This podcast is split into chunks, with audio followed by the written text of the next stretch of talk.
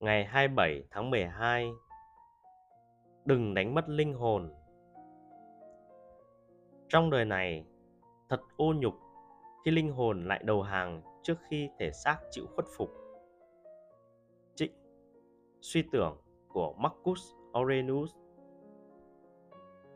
Dù cho có nhiều đặc quyền, Marcus Aurelius vẫn phải sống một cuộc đời gian khó. Nhà sử học La Mã Cassius Dio cho rằng Marcus không nhận được may mắn mà ông xứng đáng có được vì thể chất của ông không được tốt và dính vào nhiều rắc rối trong suốt thời gian trị vì của mình. Tại một thời điểm, ông ốm đến mức có tôn tin đồn rằng ông đã chết. Và vấn đề càng trở lên tồi tệ khi một vị tướng thân tín nhất của ông dùng tin đồn này như một cơ hội để tuyên bố ông ta là hoàng đế mới.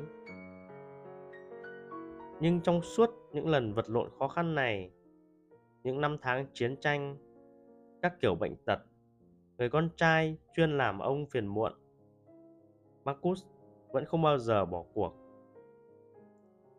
Ông là một tấm gương đầy cảm hứng mà chúng ta hướng tới.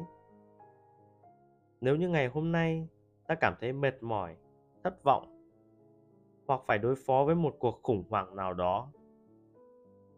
Ông là một người có đủ mọi lý do để trở nổi cơn thịnh nộ và trở thành kẻ cay nghiệt.